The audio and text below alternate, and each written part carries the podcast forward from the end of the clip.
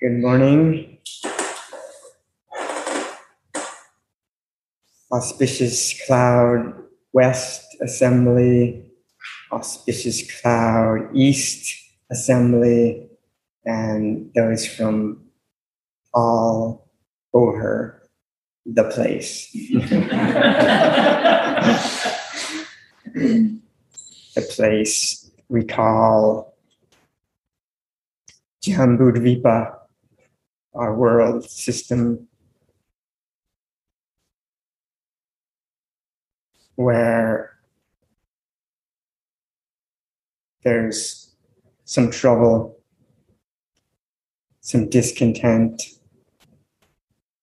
and therefore Buddhas appear in this realm to help free us. They teach us practices we can take up to help free ourselves and others. And this weekend, we're exploring some contemplations that give rise to the aspiration to practice the Buddha way for the benefit of all beings.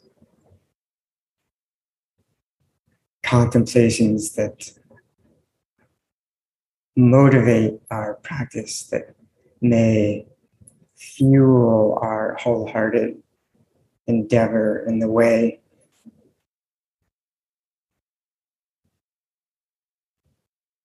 For those of us just starting practice without knowing much about um, Buddha Dharma, I think if we take these somewhat simple contemplations to heart,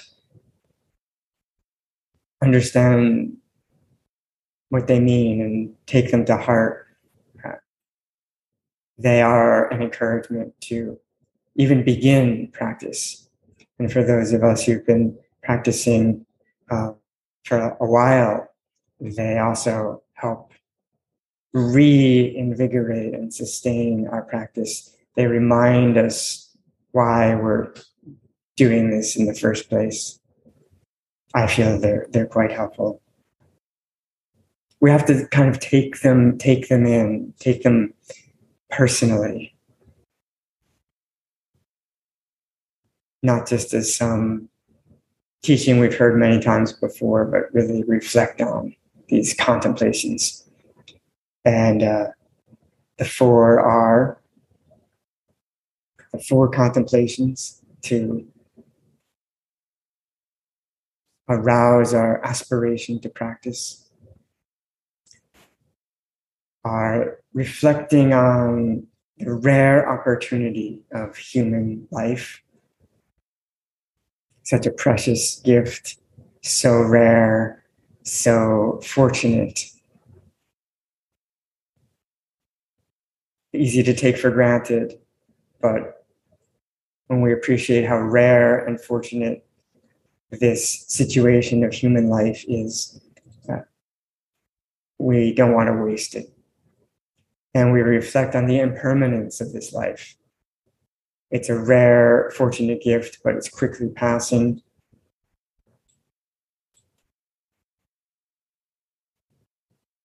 So let's not postpone our wholehearted practice for some other time later there may not be any later. And we may not have such an opportunity again. Not only to be human, but to come across such liberating teachings. So fortunate and blessed we are. Not randomly, this didn't randomly arise, this fortunate human life, but um, it's taught that it came to be through good karmic actions in the past before this human life. And you could say encountering the Dharma in this life came to be through fortunate karmic uh, activities in this life. I think if you reflect on how you discovered Dharma in this life, I bet that you could think of some stories where you were involved in some wholesome activity, which could have been just open mindedness. It could have been hanging out with good people who knew about such a practice. Uh,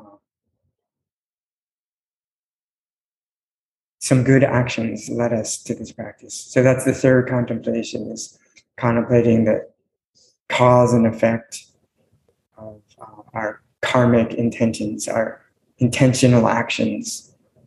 We call karma. And we reflect on our wholesome intentions of body, speech, and mind, actions of body, speech, and mind lead to happy results for ourselves and others, and uh, harmful intentions and actions of body, speech, and mind lead to unhappy results for ourselves and others. Kind of a realistic remembering of how the situation works and how we're uh, need to pay attention, be careful. That's the contemplation of karma.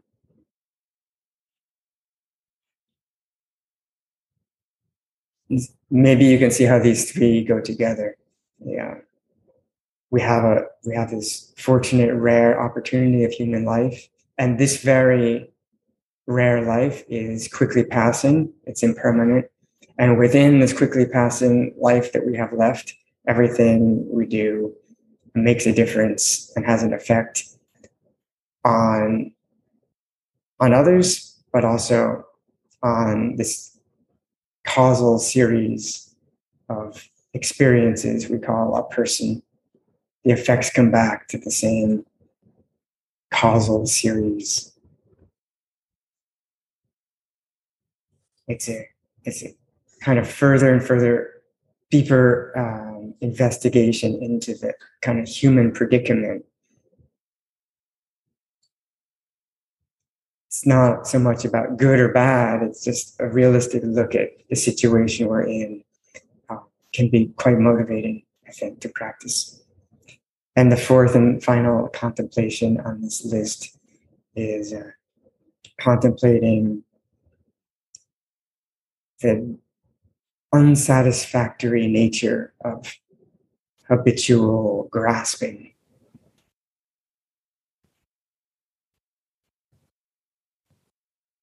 as a fortunate human being with an impermanent life where everything makes a difference. In the midst of this situation, we um, we hold on to things, thoughts, ideas, emotions, and uh, we either hold on or we're averse to. And grasping and aversion is not satisfying. That's the, the Buddha's definition of dissatisfaction. Sometimes we call it suffering, but dissatisfaction goes a little bit deeper, I feel. We might feel that, well, I'm not really suffering right now. But if we say, am I totally, totally content and satisfied? All the time? Most of us could probably say, no, not really. So there's, there's a dissatisfying quality to um, habitual grasping, self centered grasping. The Sanskrit term for this is samsara. It means something like cycling, it's revolving, cyclic existence. It keeps repeating these same patterns. So that's why I, I think we can we can think of samsara as like a habitual. It's a habitual thing, meaning like habits are something that keep repeating themselves due to conditioning. That's what samsara basically is. and it's not like um, habitual selfless love when we're talking about samsara. It's habitual kind of um, grasping aversion or identification with this um, separate self, what seems to be a separate self.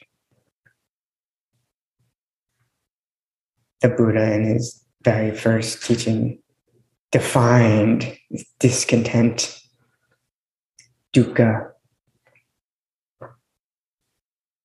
suffering. He said, birth is discontent, it's unsatisfying. Uh, aging, sickness, death are dissatisfying. Uh, sorrow, lamentation, pain, grief, and despair are unsatisfying. They're not contentment. Uh, being with people or things we don't want to be with it is uh, discontent. Being apart from those we want to be with is discontent. Not getting what we want is discontent. We all know this stuff. We all experienced these things. Basic uh, definition of discontent, as we might guess. Uh, but then, interestingly, in this Buddha's first sutra, where he defines this, he says, in brief, all these things on this list birth, old age, sickness, and death, sorrow, lamentation, pain, grief, despair, not getting what we want, and so on. In brief, what are all these experiences? They are grasping the five aggregates, which is a little less straightforward than the, than the list of experiences we can all relate to. But it's kind of like summing it up from in kind of Buddha language, grasping the five aggregates. We could just say um, five aggregates body and mind, body, thoughts, and feelings, and so on, that we uh, we think of as ourself, holding on to uh, body, feelings, perceptions, habit patterns, thoughts.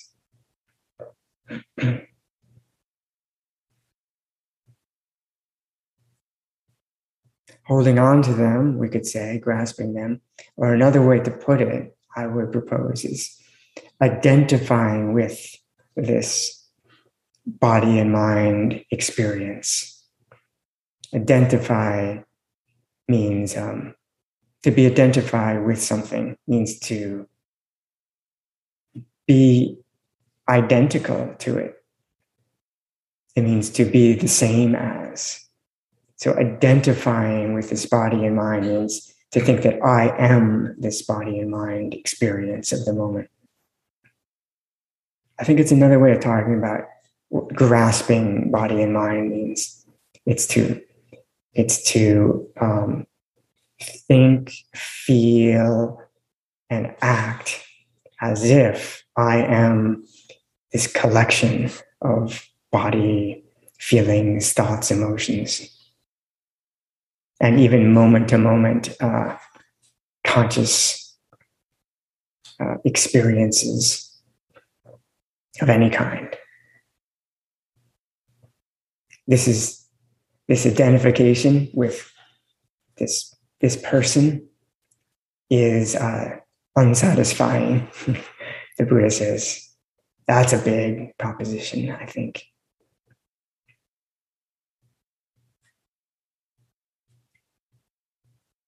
but it also gives a clue of how it might be possible to um, not be caught in the discontent.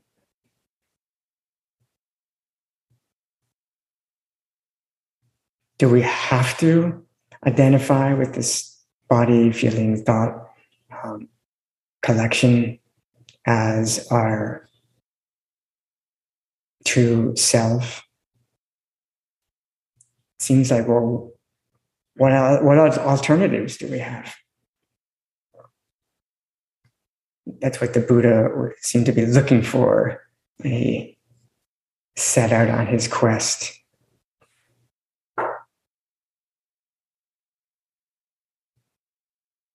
And why is this contemplating the dissatisfactory nature of, of habitual grasping? We could just say of all conditioned experience, if we want to like push it to the limits. I don't think the Buddha would mind us putting it this way. All conditioned experiences are, um, are if we identify with them as ourselves, are ultimately unsatisfying. They're impermanent. They're they're um, not really who we are, and they're um, not ultimately and stably satisfying. Buddha says there's the discontent and discontent. That's why um, that's kind of obvious. That's like uh, sorrow, lamentation, pain, grief, and despair are discontent. And the Buddha saying, by the way, those are discontent. That's the discontent of discontent. It's just a way of saying the obvious. But the Buddha also says there's the discontent of content. There's the discontent of being content. And I think in this case, he means the conditioned contentment of like, I've just had a great breakfast and the sun's coming out. I feel great. I'm, I'm content right now. But, um, but this is an impermanent thing because pretty soon I'm going to be hungry again and these clouds are going to come in. so uh, it's conditioned contentment. And the Buddha quite radically and almost like a slap in the face says, by the way, there's the discontent of contentment, of conditioned contentment. It's not really reliable contentment. Buddha seemed to have this high standard. He, of course, he was content sometimes, but he's like, I'm looking for something reliable. It's not just dependent on um, on a great breakfast and the sun shining.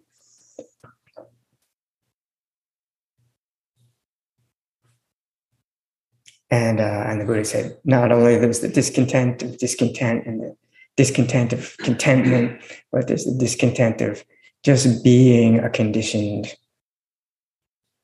sentient being. Whether we're content or discontent, just to live in this world of changing, conditioned experience is, uh, is itself ultimately not completely satisfying because we're subject to um, all kinds of ex- experiences outside our control. So, uh, this, this reflection, this contemplation on um, the kind of pervasiveness of discontent, um, we might say, this is going to like help our practice. This is going to like fuel our practice it sounds just like it will fuel our depression and and uh, and kind of maybe even make us like hopeless. Well, if that's the case, if all conditioned experience is is um, not ultimately satisfying, um, there's no hope, right? What, what can there's no there's nothing we there's nothing that's not our conditioned experience, right? How can we ever be free? I mean, the Buddha is the Buddha offering some practice and realization of that which is not just conditioned experience. That sounds crazy. but actually, I think that is what the Buddha is offering.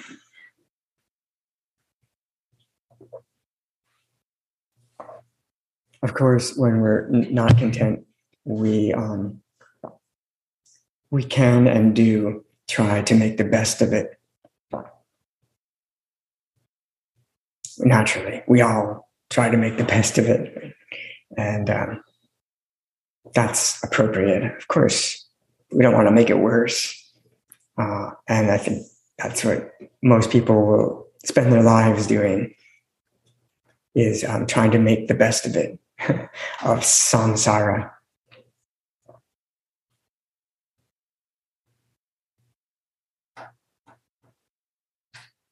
And um, some people are somewhat successful and some are not very successful.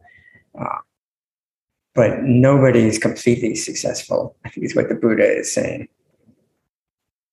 If we're trying to um, you know maximize the contentment within this conditioned um, human life uh, it'll never be completely satisfying. It's a real i say it's like a slap in the face because it's like that's we don't want to think about this. We want to make the best of it.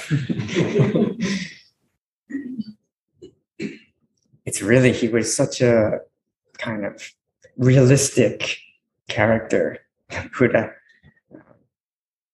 let's take a good look at, at the situation we're in realistically and uh, and if he left us with that, left us with with a very um, fortunate, rare human life that's quickly passing, where everything makes a difference, but everything within this conditioned human life is ultimately dissatisfying.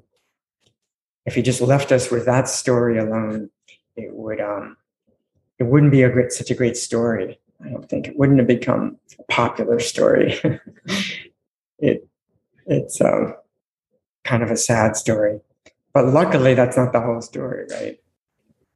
Buddha said there's there is discontent in this life, and there's the cessation of discontent. There's the possibility.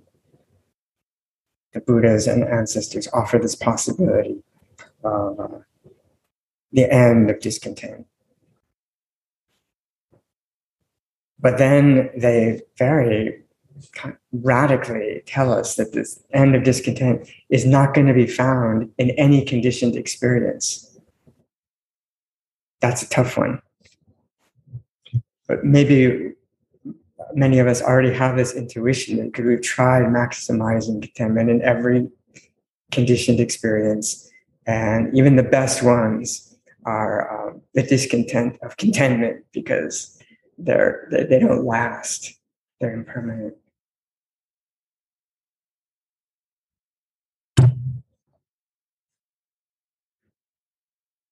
So in this way, I think it, reflecting on our um, discontent situation, I find really is like good motivation to to practice deeply, to practice more and more deeply. As long as we remember there's a possibility of the end of discontent.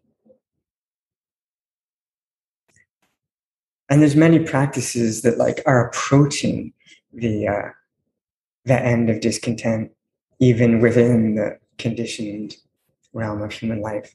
More conventional practices we can do, like like when we're um, having a hard time, we feel quite discontent. We have practices like deep acceptance, like usually what discontent is often is is a kind of resistance to what's happening right so we can kind of like reverse that process a little bit by just let's just fully um, receive what's happening and uh, and accept it as wholeheartedly as we can. At least not add resistance to the resistance. And I think all of us know sometimes we can do that, and it really does help. If we're having resistance to resistance to resistance, I was talking to somebody today about like we um, sometimes resist. Uh, we resist, and then some of at least I have this experience as a Zen practitioner. I notice I'm resisting, and then I kind of feel like I'm like a bad practitioner.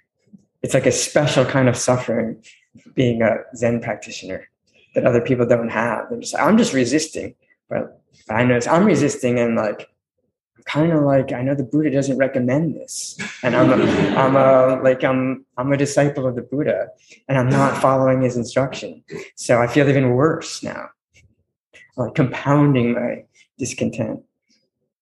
So um, all of that, if we're having if we're resisting resistance to resistance to resistance to resistance, we can just stop at any point and just like, okay, I just accept the whole situation. It's okay. I, I mean, I'm, I want to. I intend to. This is a karmic action of, of uh, a decision of the mind, an intention. I wish to um, just receive what's happening and it's wholesome karma. It uh, it uh, leads to a happy happier result, doesn't know this. So it's pretty good. That's like an example of a conventional practice within the conditioned realm, where it uh, it um, maybe maybe one of the best, maybe the best kind of practice in the conditioned realm is a complete acceptance of what's happening. But um, sometimes it's it doesn't completely relieve the discontent.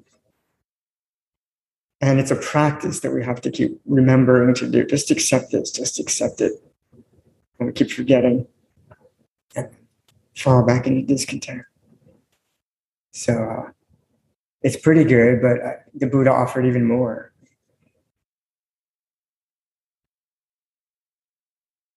even though we talk about that practice of acceptance quite a bit, it doesn't show up so much in those early sutras or most any sutras I can think of. Interestingly, it's maybe a newer discovery. We, we can maybe do find it in, in Zen teachings of Dogen and so on. But and I think that for any any deeper practices, this is like a kind of prerequisite. First, we just really stop and be with what's happening. That's like acceptance. That's the, we don't want to um, look into anything more complex or um, subtle without first stopping and just being with what's happening. That's the bottom line. But then, um, could it be that there's a, the possibility of contentment that's not conditioned. That's the that's the big one. That's the unique teaching of the Buddha. An unconditioned peace.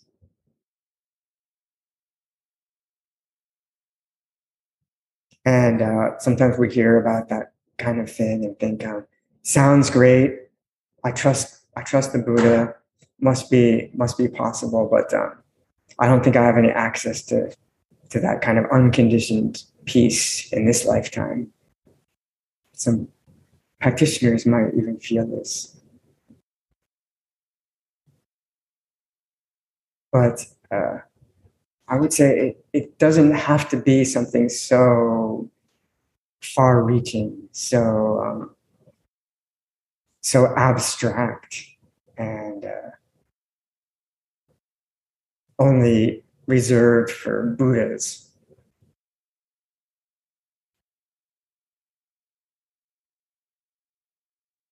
Could there be a, an unconditioned realm of contentment, which means unconditioned contentment, that uh, that us ordinary people have some access to?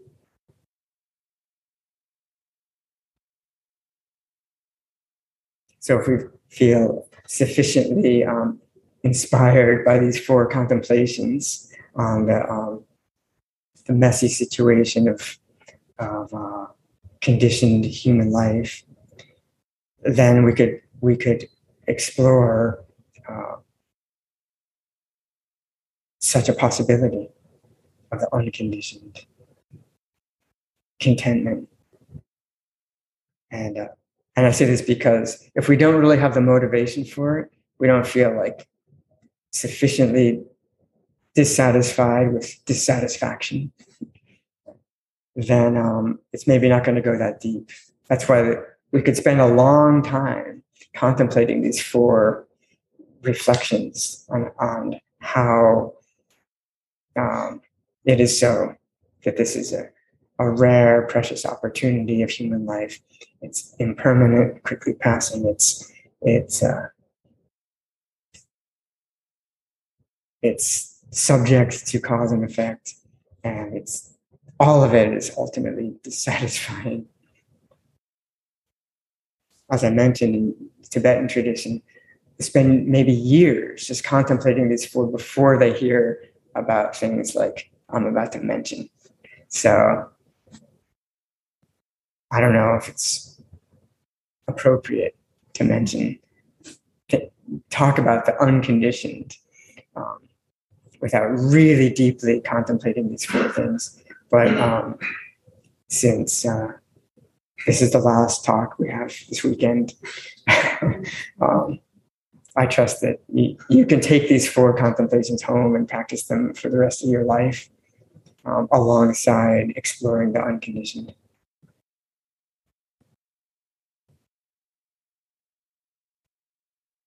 They really are, I think, fuel for deep exploration and motivated, enthusiastic exploration of the unconditioned. Because if we lose, if we lose enthusiasm for this, um, it's going to seem like too much work. So if we have a little bit of enthusiasm right now, because we're here in this um, perfect setting for practice,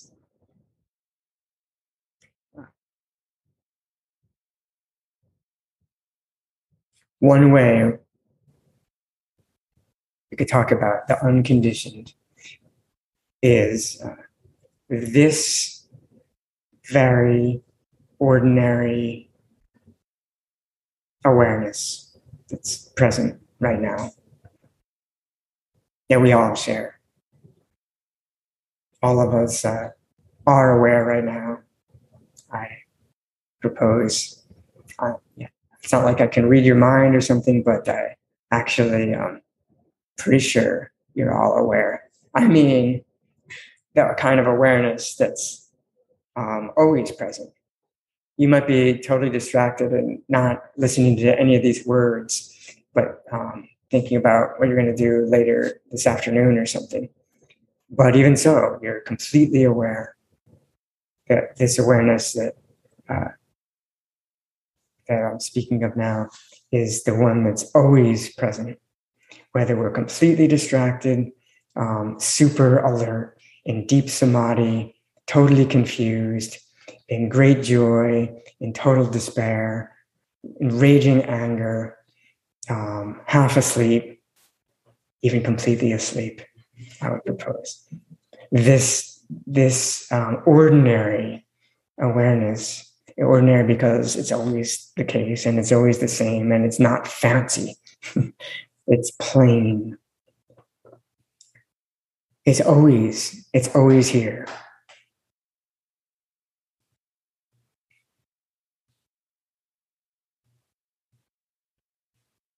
Could it be that this is the case, that the awareness that's present right now um, for each of us is um, is always aware.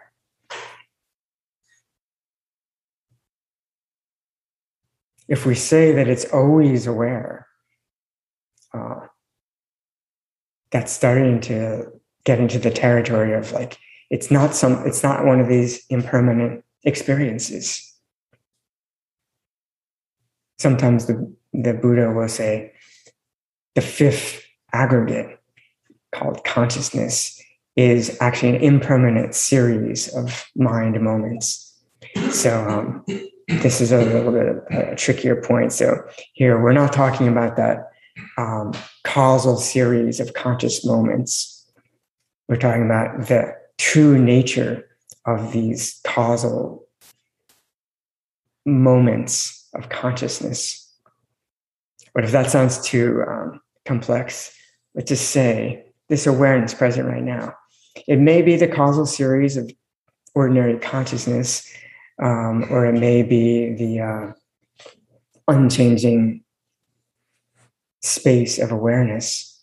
Actually, these are not really two different things. It's just that that unchanging space of awareness um, takes form as this kind of individual stream of conscious moments I would propose that re- whether we call it just um, the fifth aggregate of consciousness, in reality, and mo- looking more deeply, what that is, is just actually um, an unchanging awareness.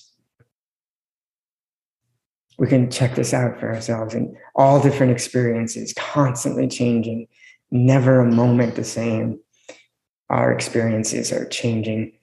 Uh, is there an awareness present at the same time that's not changing? Almost like it's like uh, all the changing experiences are happening in the space of awareness, big space. If this was the case, this is a story we could tell. But if it's the case that there's an awareness that's really always the same, and we can explore this experientially, each of us ourselves, then it's starting to get sound closer to something like um, dare we say, unconditioned. Conditioned means um, things arise dependent on conditions, and when those conditions change, they cease. So, conditioned and impermanent uh, are not exactly the same, but they always go together. So, um, here we're talking about something that's not impermanent, it's not changing. Uh, and uh, therefore, um, could it be that it's not conditioned? it's not uh, it's, it's not arising dependent on anything. It's not actually arising this awareness. If it's arising and ceasing then um, it's just another experience. Could it be that there's a there's an unchanging space of just knowing presence. That's not coming and going and is not um, doesn't change dependent on conditions. And there, there are um, conditions. This was this like reflection on karmic causality. There's cause and effect happening but it's happening in the space of unchanging awareness everything that's ever happened to us is happening we could say in awareness or we could say everything that's ever happened is known by awareness. Isn't it like that? I mean, if anything's happening, there must be an awareness of it happening. Otherwise, we'd have no memory of it. We'd have no knowledge of it. There must, if if if like there's a um, if there's a pain in my knee, for example, there must be an awareness of that, or I wouldn't know about it, right? And here we're talking about uh, distinguishing the uh, this space of unchanging awareness from its content that's like the pain in the knee and um, the realm of cause and effect and impermanent experiences arising and ceasing all that stuff is like the content happening in the space of awareness inseparable from the space of awareness in this story, all the conditioned experiences are impermanent and therefore ultimately dissatisfying. And, uh, and they're not really my true self. I don't need to identify with that stuff happening, these body and mind experiences. I don't have to identify with that stuff as myself. Um, but it seems to be how I often do think of myself. So this self, this like illusory separate self that I feel myself to be is also appearing in this space of unchanging awareness. That's why I can be aware of feeling like I'm a limited human being. There's an awareness of that sense of being Kokyo as an individual person. That sense of being Kokyo, it's a conditioned sense it's happening in this big, unconditioned, unchanging space of awareness that is always here. It can't be lost. We're always aware. But it also, tricky thing is it can't exactly be found either. Strange, isn't it? There's this realm we calling awareness. It can't be lost, it's always present, but it can't be found as another experience. But it also can't be denied. It's isn't undeniable that we are aware. We just when we look to see what is this awareness that's present right now, we can't really say exactly what it is, and we can't get a hold of it. But uh, we could explore um, the possibility that if this awareness is actually unconditioned and not impermanent, it's um, ever present, unchanging. Could it be that it's also free from discontent? At the same time, as I, the person, am not quite content. Another way to say this, maybe more experientially, is there's an awareness of my discontent right now and your discontent, right? And if you kind of like um, tease these apart a little bit in order to talk about them, I could say there's a discontent, there's discontent, and then there's just this pure being aware of the discontent. And we could see that being aware, that awareness is not itself discontent, right? It's just awareness of discontent. And therefore, um, we could speak of this, this ordinary present awareness as um, unconditioned peace and freedom and contentment without having to change the conditioned discontent, impermanent human person. They're inseparable, right there. They're inseparable, but there's a realm of total freedom that we all share all the time. At the same time as there is a conditioned human person.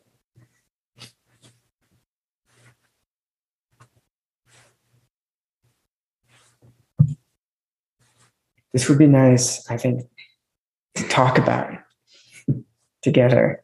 Um, I think we have a question and answer time. But do we stop the talk first or do we just go right into that? We usually stop mm-hmm. a couple of announcements and then go into question and answer. Let's do that. Yeah, let's do that. So if if because uh, because I, I, don't know if you if all this sounds like huh. um, so that's why I have to hear from you. Um, but let's we'll, we'll do the closing chant, and then anyone who wants to stick around on the um, on the screen, and uh, you all um, don't have a choice.